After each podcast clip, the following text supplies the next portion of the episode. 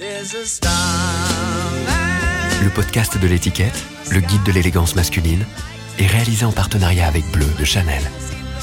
La tenue dans laquelle je suis venu aujourd'hui, ça aurait été la même en 1975, 77, 85. J'ai toujours la même tenue, telle que définie par Iggy Pop à l'intérieur de la pochette de Fanahouse, c'est-à-dire un blue jean, une chemise noire, et on va essayer de faire avec quoi voilà. C'est toujours à peu près pareil euh, je m'habille pareil depuis 1970 il y a des gens que ça rend fou, quoi, qui disent mais c'est pas possible. J'ai les lunettes, hein, les lunettes, bon, ben ça c'est depuis le bluesman Lightning Hopkins, les Blues Brothers, enfin voilà, la lunette noire euh, fait un peu partie de la panoplie. Moi c'est ma panoplie rock, c'est mes lunettes noires. Après, euh, moi je surcharge parce que je mets des bagues, bagues à tête de mort, enfin des bagues euh, de pape du rock en plastique. J'ai des chaînes autour du cou.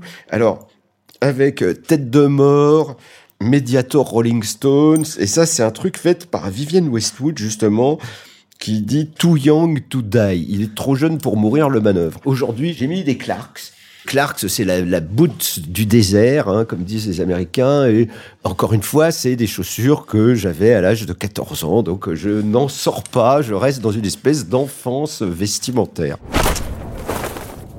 Bonjour, je m'appelle Philippe Manœuvre, je suis écrivain, journaliste, euh, ancien rédacteur en chef euh, de rock et folk et puis de métal hurlant et personnalité euh, connue des Français comme étant le gars qui s'y connaît en rock.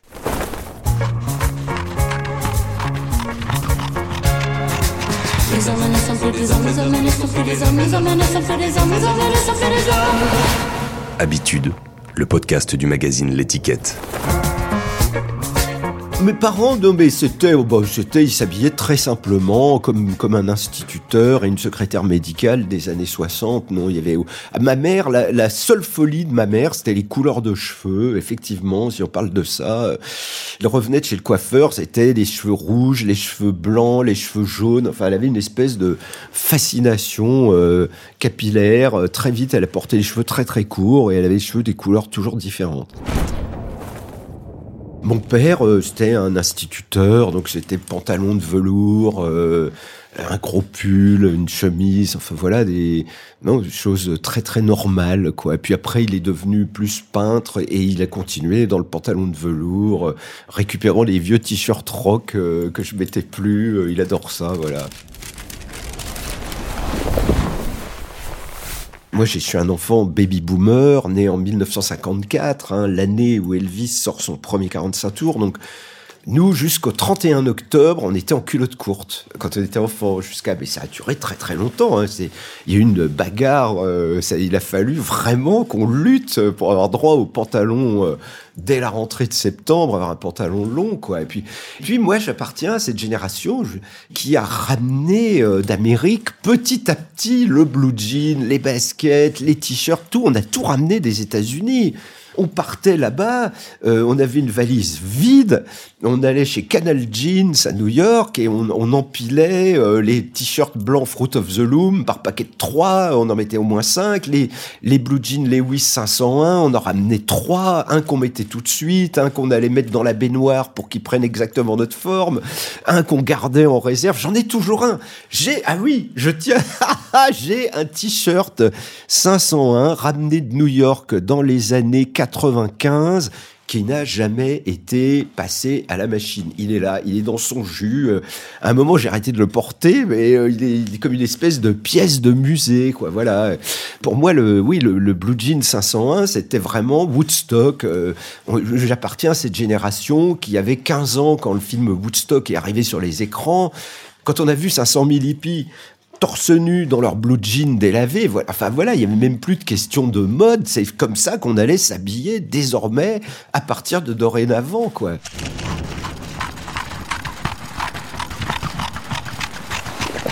Ça chauffe très vite pour moi. Je suis renvoyé du lycée. Un matin, lisant Salut les copains, je découvre une photo sans doute de Jean-Marie Perrier ou Brian Jones, le blond des Stones, le leader, hein, pour nous le dieu, a mis un pull à col roulé sous sa chemise. Je trouve l'idée absolument fantastique, mais géniale. C'est les années 60. Ils viennent de sortir Painted Black. Qu'est-ce que je fais? J'ai une chemise, j'ai un pull à col roulé, je mets mon pull à col roulé, j'enfile ma chemise un peu à fleurs, puisqu'on est en 67, et je pars au lycée d'un cœur vaillant. On est tous dans la cour le matin, on, 380 élèves au lycée de Chalon-sur-Marne. On est tous rangés, et d'un seul coup, j'entends cinquième A1, c'est ma classe, le troisième, sortez du rang, c'est moi. Donc tout, le lycée est là, je sors. Et le surveillant général dit Comment vous vous appelez Philippe Manœuvre? Philippe Manœuvre, vous avez mis votre pull sous votre chemise. Ben, monsieur, les Rolling Stones, vous allez rentrer chez vous, remettre votre chemise sous votre pull, vous reviendrez au lycée cet après-midi.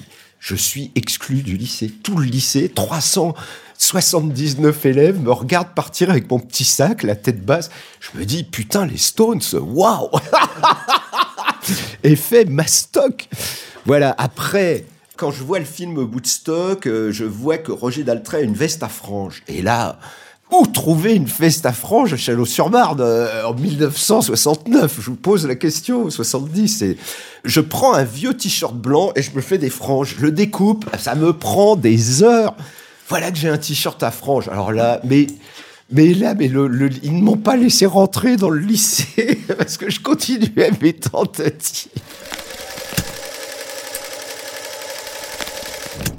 Puis après, je vois arriver le disque Fan House, et à l'intérieur, il y a donc cette photo mystique où il y a les quatre Stooges il y en a un qui a, qui a un t-shirt et un jean délavé. Euh, il a un t-shirt blanc avec une étoile rouge que Agnès B va, va prendre cette idée du t-shirt avec juste l'étoile et elle va en faire, elle en fabrique toujours, si j'ai bien compris. Iggy Pop est là en blue jean avec une chemise noire et grande nouveauté, il a un blue jean déchiré au genou. Alors là, oh, euh, là, c'est maman, garde-moi mon blue jean déchiré, mais je vais jeter cette horreur. Non, enfin, tu vois, il y a des luttes, des guerres. Ça va chauffer avec mes parents au moment du punk. Je vais à Londres, je fréquente la boutique de Malcolm McLaren et, et Vivienne Westwood qui s'appelle Sex, qui est sur Kings Road. Et un jour, je franchis le pas, j'achète un t-shirt de Vivienne Westwood. Évidemment, je prends le t-shirt avec la croix gammée avec un Christ crucifié imprimé dessus et euh, en travers l'expression destroy. Ça voulait dire, d'après l'explication de Vivienne elle-même, destroy les nazis, destroy le christianisme, enfin tout ça, on venait de punk, on fait table rase. Bon. Et je, je mes parents n'aiment pas. Mon t-shirt avec la croix gammée, ils aiment pas, ils aiment pas. Et c'est un t-shirt qui va prendre une valeur assez fantastique. Ça devient le symbole du mouvement punk. Mais je laisse euh, ce t-shirt euh, chez mes parents après parce que sans arrêt j'achète des habits, donc j'envoie des caisses chez ma mère qui sont dans le grenier. Euh. Et puis un jour, je découvre que mon t-shirt Destroy est devenu une pièce de collection et qui s'échange sur eBay pour 4000 euros. Donc, rentrant chez ma mère, je me dis où est-ce que j'ai mis ce t-shirt? Et elle me dit les t-shirts, ils sont tous là-haut. Je les ai tous lavés, repassés sauf ce t-shirt à croix gammée que j'ai jeté à la poubelle, crois-moi très vite. Bon, merci maman, voilà comment est parti. Bon, bon mais...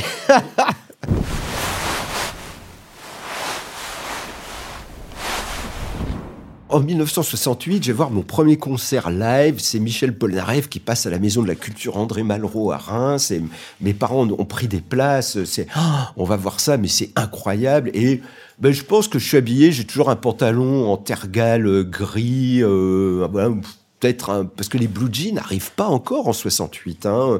Donc je vais avoir un pantalon en tergal gris, une espèce de chemise Lacoste et un pull informe, quoi. Voilà. Et puis un, un caban. Je pense qu'on avait beaucoup de. Oui, j'ai passé un peu, on passe notre enfance en caban. À partir de 1970, on va voir arriver des tenues un peu paramilitaires. On va trouver euh, des parkas verts américains. Alors là, le parka, le sac sur lequel on écrit le nom du groupe euh, Rolling Stones, euh, avec on dessine la langue tant bien que mal. Voilà, ça, ça fait c'est une nouvelle tenue qui arrive. Et, moi, je, quand il y a le mouvement glam, c'est là que j'explose. Je donne toute ma, ma dimension lors du mouvement glam. Vous voyez, bon, alors là coup de bol, je suis stagiaire chez RTL, 74, il y a la mort du président Pompidou, et donc il y a une campagne électorale, et moi je fais la campagne, je suis stagiaire, mais je travaille vraiment, c'est-à-dire que la nuit je renéote euh, des choses, etc. Et, je vais gagner de l'argent. Je gagne 850 francs. Mais je me précipite aux puces de Clignancourt, et qu'est-ce que j'achète? Des bottes en serpent à plateforme. Des. Et j'achète une moumoute afghane avec des grands poils blancs. Donc j'ai les cheveux très longs, ma moumoute afghane et mes bottes en serpent. Là, je suis un peu le killer. Euh, Je deviens carrément, ça y est, je me mets à ressembler à un des fils illégitimes de David Bowie.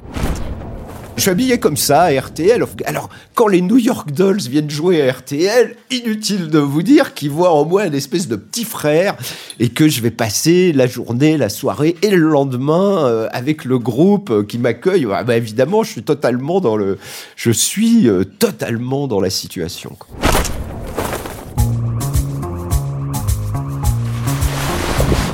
Quand j'arrive en Italie, je pète un, câble, je deviens fou, je ramène des bottes euh, dans des sacs en plastique parce qu'ils ont le talon de Chelsea. En 1976, euh, les Italiens sont les derniers à avoir le fameux talon de Chelsea. euh, que moi, ça me rend fou d'avoir des petites bottes en daim rouge avec un talon de Chelsea. C'est là, on renoue avec les Zeppelin, les Rolling Stones, les velours moirés. Enfin voilà, Moi, la période punk, je, la passe habillé comme un Ramones, quoi, avec euh, mon perfecto, un blue jean, euh, et je garde les cheveux un peu longs pour les punks euh, anglais qui trouvent ça. Mais comme les punks américains, il y a les Ramones, j'ai une coupe de cheveux Ramones. C'est que j'ai pas de coupe de cheveux, en vrai, j'ai mes cheveux qui poussent. euh, et donc ça, c'est le mouvement punk euh, comme ça. Et c'est après, dans les années 80, qu'on va, va voir arriver les baskets, que euh, l'orthodoxie, la doxa de la Santiago va être remplacée par la basket. Parce qu'il faut voir ça aussi, moi. Nous, on est en 1900, de 1972, euh, l'ouverture des Western House à Paris jusqu'aux années 80, il y a vraiment 10 ans de Santiago. Vraiment, là, alors là, tout Johnny Hallyday euh, au dernier rock critique de Best, tout le monde a des Santiago. Enfin, voilà, quoi. Il y en a en autruche, il y en a en serpent, il y en a, il y en a en cuir noir et blanc. Enfin, on repoussait, machin, truc. euh, voilà, on se passe les noms, les adresses. C'est, c'est, qui, il y a une boutique rue Saint-Denis, je crois qu'il existe toujours, hein, où, où on trouve les Santiago. Et puis, pour ceux qui veulent aller plus loin, des chemises de cow-boy, des bolos, euh, qu'on se met autour du cou. Voilà. Donc, il y a tout un, mouvement rock qui fleurit comme ça. euh, voilà. toujours en américanisant le débat, quoi, en essayant de dire bon, la France, ok, c'est bien, mais nous, on veut secouer tout ça, le, le- la tradition, euh, on veut aller de l'avant, on veut s'habiller différemment.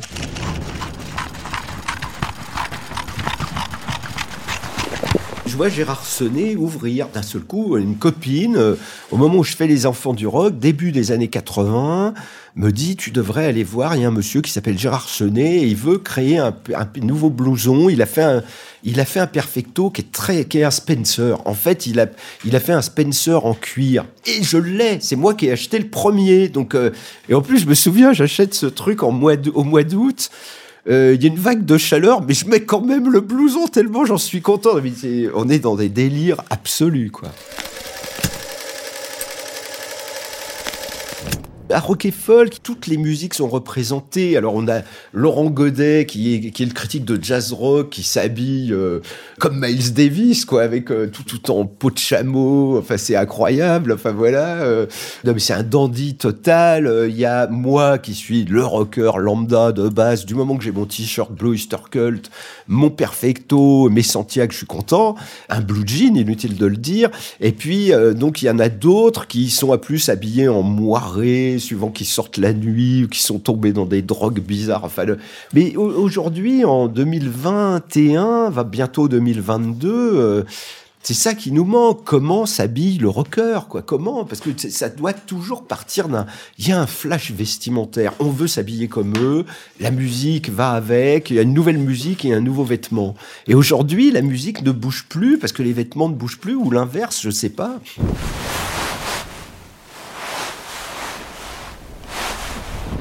C'est vraiment une question euh, fondamentale. Pourquoi les Rolling Stones rebellent? Tout de suite, ces trucs leur collent à la peau. Parce que quand, en 64, quand ils viennent jouer à l'Olympia pour la première fois, la salle est comble, tout le monde attend, enfin les gens sont là, on va voir enfin ces Rolling Stones. Ils arrivent et ils sont habillés comme à la ville. Ils n'ont pas de tenue de scène. Jamais. Moi, j'ai des copains qui étaient dans la salle qui m'ont dit, mais on entendait les mâchoires des gens heurter le sol. Jamais personne n'avait vu un groupe où les types, tout le monde était habillé avec un petit costume rouge, un costume doré, un costume vert. Les Beatles, c'était leur petit costume Mao. Un groupe, on s'habillait pareil. Et là, ils voient les Stones arriver. Voilà, en veston, avec des cols roulés, ils prennent les guitares, ils écrasent leur clope, ils commencent à... Là, les gens se sont dit, c'est dingue, ils sont pour de vrai, quoi. C'est pas des pantins, c'est pas des comiques, c'est pas des clowns. Regardez ça, c'est des vrais, comme les bluesmen, quoi. Ils sautent d'un train, ils montent sur scène, toujours impeccable.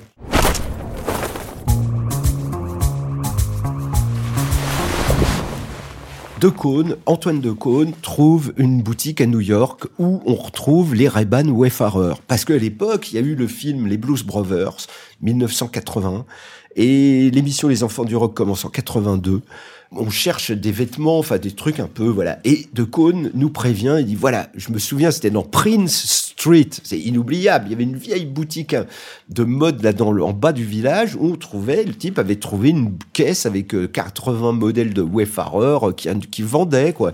Donc De s'achète des Wayfarers, ah ouais, c'est super, je m'achète des Wayfarers, tout le monde est... Et Reban refait des Wayfarers à cause des Blues Brothers, voilà que ça arrive jusqu'à Reban qui se met à refaire des Wayfarers. Bon, alors après, il y a les anciennes et les nouvelles. Euh, pendant un temps, il y a eu des gens qui avaient les anciennes euh, Wayfarers. Je crois qu'il m'en reste, je crois que j'en ai une paire quelque part. Les, les, les verts Bosch Loeb sont incroyables. Une, une, lueur verte qui a été totalement perdue par la suite. La Wayfarer, elle fait le lien avec les bluesmen. En fait, c'est Lightning Hopkins qui était le premier bluesman avec ses Wayfarers, c'est le bluesman aveugle. Et bon, voilà il y a quelque chose, quoi. Ça, ça dit, vous voyez, on vient pas que du rock, on vient du blues, quoi. On vient de très très loin, là-bas, euh, dans les villes euh, urbaines, Chicago, on s'habillait comme ça. Voilà, ce côté, un peu. Et puis après, bon, bah, euh, les lunettes, ce qui est bien, c'est qu'on peut en changer. Après, il y a une autre lunette qui est très en vogue chez les rockers, c'est la lunette Aviator, miroir popularisé par Keith Richards, le drogué en chef. Alors là, la, la Ray-Ban Aviator Miroir va aussi avoir ses adeptes. Euh, voilà, moi aussi j'en ai, je les mets un petit peu, voilà. Et puis Ray-Ban euh, va être racheté par les Italiens et donc nous qui sommes, enfin vous voyez, toujours euh, à remonter aux racines du mal, voilà, on est bien embêtés. Et c'est là qu'on découvre les Randolph les Randolph, la dernière lunette fabriquée en Amérique. Euh, Randolph, fabriquée à Chicago. Alors là, je fais beaucoup pour les lunettes noires. Un ami qui a une boutique me dit, je voudrais que tu passes à ma boutique, j'ai un truc à te montrer. J'arrive chez Marina de Bourbon, qui n'existe plus, et là, il me montre les Randolph. Il me dit, Tom Cruise porte des Randolph. Waouh Ah bon Et donc, bah voilà, je vis Randolph euh, depuis une dizaine d'années. Oui, c'est ça. Les Randolph, ça semble plus taillé pour l'éternité. Parce que c'est ça, en fait. Il y a une recherche de tailler pour l'éternité. C'est pareil, la, chaussure. Alors, on a eu un assaut des baskets hein, au début des années 80, et je me souviens, moi, je faisais l'émission Les Enfants du Rock, les gens m'écrivaient, vous avez encore mis vos baskets blanches, êtes-vous bien sûr? Enfin, j'avais les premières Reebok que j'achetais à New York. J'en ramenais euh, deux ou trois paires, et, parce que l'idée de la Reebok blanche au début des années 80, dès qu'il y a une gratinure, un petit truc dessus, hop, on la jette, on en met une autre. Elles sont très bon marché. Bon, Gainsbourg, moi, me, me reprenait, Serge Gainsbourg en personne. Un jour, j'arrive, je venais de m'acheter une veste Lewis, la même que la vôtre. Et là, il me regarde et me dit, eh, gamin. il m'appelle et il me remonte le col comme ça. Je se porte comme ça. Il me remonte le col. Qu'est-ce que tu fais J'avais le col baissé, quoi. Bon. Ok, c'est ça, c'est Gainsbourg. Après, on arrivait avec Johnny, pareil. Johnny, il y avait inspection des services un matin, salut Johnny, ça va? Je te parle pas. Pourquoi Pourquoi tu me parles pas Johnny? Parce que tu t'es pas rasé. Hop, tu remontais dans ta chambre, tu redescendais, ça va? Allez, tu bois quoi? Alors, bon. Donc avec Johnny, c'était un peu le roi du rock et il aimait bien passer la revue des troupes, quoi. Donc il y avait toi, t'as pas les bonnes boots, toi. Oh, un jour Pierre Richard, en plein festival du cinéma rock à Val d'Isère, Pierre Richard arrive avec un blue jean euh, informe et tout là. Mais Johnny lui a taillé des croupières pendant une heure. On n'a parlé que du blue jean de Pierre. Ben, Pierre Richard, je pense, ses oreilles doivent encore vrombir quand on lui parle de Johnny Hallyday. Parce qu'il y avait une doxa, quoi, de Johnny. On pouvait pas s'habiller n'importe comment. On était les rockers, on représentait le rock. Enfin voilà, fallait qu'on soit non pas beau, mais sublimissime tout le temps.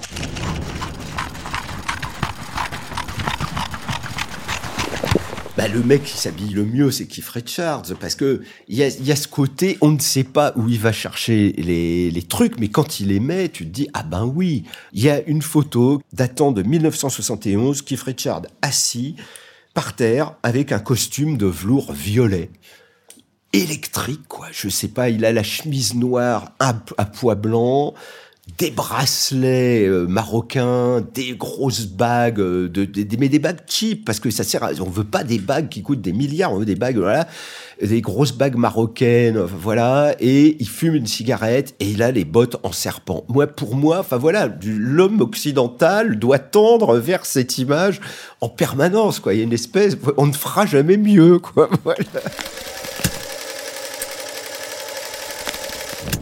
Si vous regardez euh, les Rolling Stones, ont sans doute été le groupe le mieux habillé de 67 à 71. Mais si vous regardez à partir de 2000, ça devient informe là-haut. Attention, qu'est-ce qui se passe? Mick Jagger, à lui tout seul, en 82, monte sur scène habillé en baseballeur. On se dit, mais que se passe-t-il? Il arrive en... C'est lui qui va lancer le vêtement de sport dans le rock. Pardonne, mais n'oublie jamais. Et donc, euh, bah, le groupe le mieux habillé, moi, moi j'aimais bien les groupes du Gibus, les bébés rockers. Je trouve ces gamins incroyables qui avaient ramassé une espèce de. D'abord, Gustave Nast avait dit à, à, tous les autres, il faisait passer le message, c'était un peu un des leaders euh, du mouvement, il disait on doit être à chaque instant prêt à monter sur scène. Quand vous avez une bande de 15 gamins qui s'amusent avec les vêtements, il y en a un qui a une idée, c'est des créatifs, vous voyez, il y en a un qui va mettre des, des baskets trucs avec un jean machin, avec après jouer sur les, les couleurs, les matières, euh, euh, les, les, formes d'habits, les rappels. Voilà, c'était moi j'ai trouvé ça merveilleux. C'était un jardin d'enfants. Euh, je gardais le jardin d'enfants, hein, comme je raconte dans mon dernier livre, je gardais ce jardin d'enfants des bébés rockers, là les 800 dingues, et j'étais émerveillé par leur choix. Et puis, euh, leur volonté de se référer à la période flamboyante. Quand, on demandait à ces gamins l'époque où ils auraient aimé vivre, c'était clairement l'époque des New York Dolls. Parce que les New York Dolls, c'est le dernier groupe transgressif, quoi, où le, le bassiste montait sur scène en tutu. Ils étaient tous habillés en femmes. D'abord, c'était des tombeurs, des dragueurs, des forcenés de la drague, mais ils montaient sur scène habillés en femmes avec des tétines de bébés autour du cou. Et, c'était un choc incroyable. Ils jouaient un rock très métal violent, mais habillés en femmes. c'était un questionnement incroyable en 1973 le, ça arrêtait les pendules des horloges. Hein, donc, euh, et je trouve depuis, bon, bah, on a rarement fait mieux. Quoi. Moi, j'ai rarement été épaté comme ça. Si, si l'histoire, c'est épater le bourgeois, euh, là, franchement, bravo. Ceci dit, rendons hommage au maître David Bowie, qui, franchement, qui a osé faire une tournée en talons aiguilles dans les années 90. En 97, une tournée, je vais le voir à Bercy, il est en talons aiguilles du début à la fin du spectacle quand même bravo, quand même chapeau bas. Pour... David Bowie était le, maître, puis et, on l'a vu, bon bah petit à petit, c'est le charme discret de la bourgeoisie, quoi. Il est rentré vers le tweed, le, le charme anglais, et il raconte cette histoire incroyable, mais oui, où euh, à un moment il essaye d'avoir une vie de famille, et puis il voit arriver des nouveaux groupes qui font un peu du David Bowie. Donc il dit à son fils Duncan, qui a 14 ans, eh bien ce soir on va aller voir Bauhaus. Et son fils se déguise littéralement en gothique rocker. Quoi. Il se met les cheveux à la bombe, il se met du maquillage noir autour des yeux. Et David Bowie dit alors, et je vis cette scène irréelle. Mon fils arrive en grande tenue glam et je lui dis ah non, tu ne sortiras pas habillé comme ça. Et son fils lui dit mais qui parle, papa? Qui parle? Oui, c'est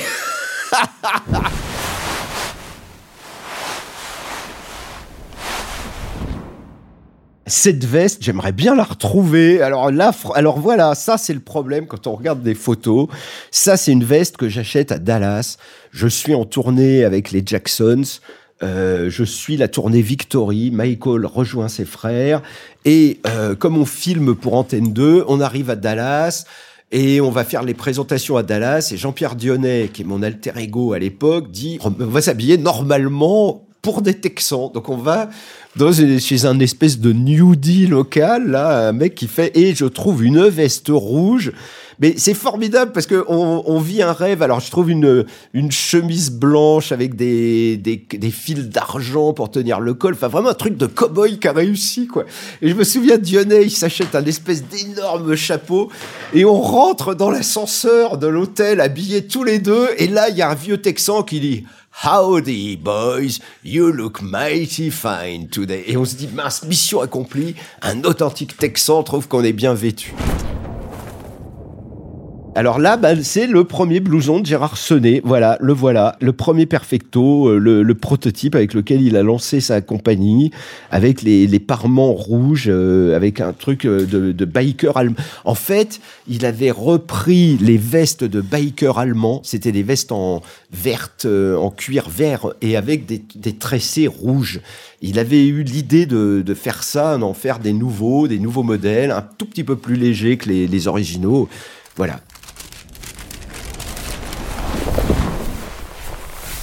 Alors, Gérard Senet vient de fermer sa boutique, donc on peut en parler. C'était un couturier, un, créateur. Gérard Senet était un créateur et, qui s'est intéressé à tous les vêtements rock. Il travaillait pour Johnny Hallyday et Eddie Mitchell. Il faisait leurs costumes de scène. Donc, il se posait, il se posait des problèmes, bah, déjà de souplesse du, tissu, euh, de légèreté. Parce que si vous retrouvez un blouson des années 50, ce qui est le rêve absolu, oh, il, il a trouvé au perfecto des années 50, souvent les gens le mettent une fois, mais c'est quelque chose de très très lourd. C'est ça qu'on a aujourd'hui, c'est plus possible. Le vêtement lourd comme ça, le, déjà les nouveaux perfectos, ils sont faits dans un cuir très très léger, ça n'a plus rien à voir. Et Gérard Senet, il, travaillait sur des plongées d'agneau, euh, c'est-à-dire pour avoir une apparence de cuir très résistant, être un cuir résistant, mais quand on le porte, c'est la légèreté, quoi. C'est une veste qui pèse quelques grammes, et c'est ça qu'on a gagné avec des doublures, euh, voilà. Euh, un peu travail un peu anglais. Après, euh, Gérard Senet créait des, des, costumes pour Johnny Hallyday. Bon, il lui a fait à un moment, ils sont tous partis dans les vestes en serpent, etc. Enfin bon, vous, vous, vous voyez le, les délires euh, auxquels ils ont pu se livrer tous les deux. Mais et puis et des boots d'une pointitude incroyable. Mais, mais vraiment, c'était à l'honneur de Johnny, je trouve, de faire travailler ce, ce créateur où il se posait vraiment des problèmes. Comment emmener tout ce qu'on aimait bien finalement dans l'Amérique des années 50, qui a disparu. Quand, on regarde une vieille photo d'Elvis, bon bah, à part le personnage, euh, sa beauté naturelle, on est fasciné par les étoffes. Euh, quand on regarde la qualité des tissus, euh, quand on regarde, quand on voit Elvis arriver avec ses les, chemises des années 50, enfin c'est des merveilles absolues, des constructions sublimissimes quoi qu'on pouvait trouver à l'époque dans n'importe quel drugstore américain.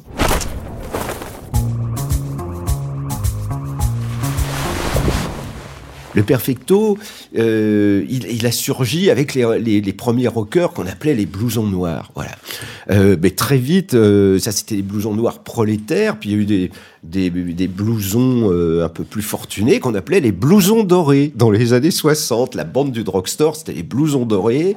Et ceux qui se, mettaient des ramponneaux à la Bastille, c'était les blousons noirs. Et tous euh, communiaient avec le perfecto. Quoi. Quand on enfilait un perfecto, c'était parti pour le rock'n'roll. Euh, après, le, perfecto est devenu ben, quand les gays, la, communauté gay new-yorkaise est sortie du placard, le perfecto est venu avec. Quoi. Les gays adoraient le perfecto, ils mettaient ce perfecto avec des casquettes, euh, ce qui donnait c'était vraiment une génération qui s'est habillée comme ça. Et puis après, ça a été évidemment l'emblème des punks, mais un perfecto destroy. Pour, pour le punk, le perfecto doit y avoir une tête de mort blanche peinte dans le dos, ou, écrire destroy, ou fuck. Enfin voilà, des, des trucs un peu, faire un doigt aux bourgeois, quoi.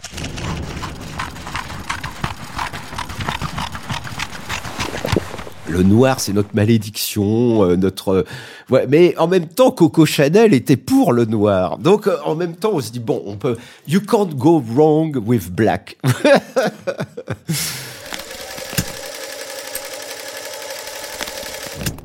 on parlait de ça avec Johnny Hallyday. Il me disait, tu vois, il faisait des cures régulièrement. Moi, j'en fais pas, mais lui, comme il picolait beaucoup, et souvent il prenait un peu de ventre et il se précipitait en talasso pour perdre ce ventre. Il me disait, c'est notre obligation, c'est la seule obligation qu'on ait. Quoi. On doit, on, on peut pas être gros. Un rocker gros, ça n'existe pas. Voilà. Tom, il, il, franchement, Johnny, quand on le voyait sur scène de loin, il avait la même silhouette que en 1965 et en 2016, c'était le même bonhomme, quoi. Donc, et Mick Jagger aussi, les Stones aussi. On n'a pas un Keith Richard ventripotent, à Dieu ne plaise. Enfin, la pensée, elle, rien que la pensée de ça, non, arrêtez, reprenez-vous. Voilà. Donc, euh, voilà, c'est, oui, ben oui, moi, je, je fais partie de c'est ça, euh, cette génération, quoi.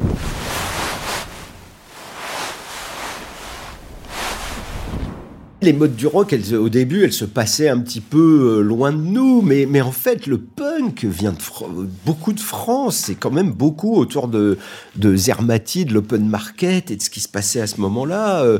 Et puis, euh, et puis nous, on a les créateurs quand même hein, en France. Moi, c'est très marrant parce que je, pense qu'il y a une relation incroyable entre les rockers, les créateurs. Un, un, jour, je parlais avec un des ayants droit de Jim Morrison et je lui dis qu'est-ce qui est devenu la fameuse ceinture à boucle mexicaine que possédait, qu'avait Jim Morrison, qui l'a suivi jusqu'à Paris. On voit qu'il l'a encore sur certaines photos. Et il m'a dit, c'est Yves Saint Laurent qui l'a racheté. Waouh Ah ouais, ça a trouvé le chemin, quoi. Donc, euh, il y avait cette fascination, quoi, parce qu'en même temps, les gens, les créateurs, ils travaillent pendant des heures, des, et puis des types du rock arrivent et ils avaient cette faculté de tout bouleverser euh, avec génie. Quoi, Johnny Rotten, il arrive dans la boutique de Malcolm, il a un t-shirt Pink Floyd, mais il a écrit en travers "Je déteste". Pink Floyd. il écrit au feu je déteste. Donc il a son t-shirt Pink Floyd, je déteste. C'est toute la créativité du rock est là-dedans un jour, j'interviewe Brian Ferry. Et donc, il est bon, il y a, c'est dément parce qu'à l'époque, vraiment, il y a Brian Ferry à une table, on m'a tout seul.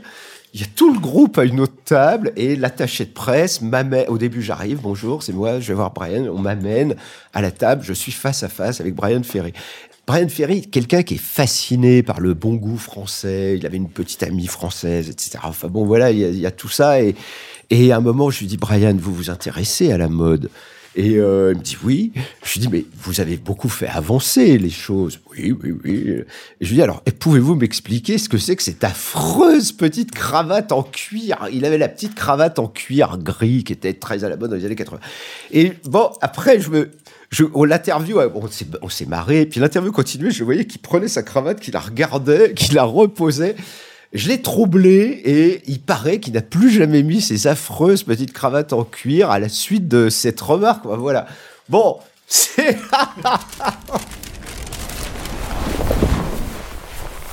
Le truc que j'aimerais pas qu'on me vole si on me cambriolait, c'est ma veste en serpent. Bon, j'en parle pas souvent, mais quand David Lynch a fait Sailor et Lula, euh, Sailor se balade avec une veste en serpent, quoi, et qui, qui dit Nicolas Cage euh, a une veste en serpent, et puisqu'il est un peu, il se voit un peu comme un descendant d'Elvis, comme un fils euh, spirituel de Elvis, et donc il dit cette veste en serpent je m'en suis fait faire une. Il dit cette veste en serpent me détache du monde. J'ai foncé chez Gérard Senet avec une photo du film. Il voilà, absolument une veste en serpent. Il s'est mis à en faire. Il s'est mis à faire des vestes en serpent. Donc je, l'ai mis quatre fois. Je manque d'occasion pour sortir mon serpent. je l'ai mis quatre fois dans ma vie.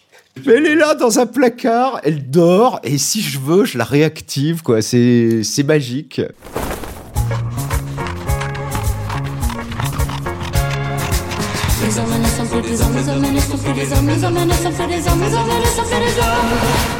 Habitude, le podcast du magazine L'étiquette. Je vais décrire mon intervieweur maintenant. Alors on démarre par le bas. Est-ce que c'est des boots Ah oui, c'est de la. Oui, oui, très bon. Bah, une jolie boots noire cuir, pantalon noir, euh, pas, pas slim, slim, slim, euh, normal, euh, adulte. Ce qui me semble bien être un t-shirt blanc, un pull noir, un petit pull sans doute en cachemire, un truc qui tient bien. Et le, le blouson Lewis, un blouson Lewis en jean, quoi, voilà. Bon, bah, je- là, puis une petite barbiche de plusieurs jours, qu'on- voilà, on, voilà, est, oui, c'est très très bien. Moi, je rehausserais d'un petit badge. Je dirais un petit, un petit badge, euh, un petit badge de rien du tout. euh, Peut-être une petite chaîne, une petite chaînette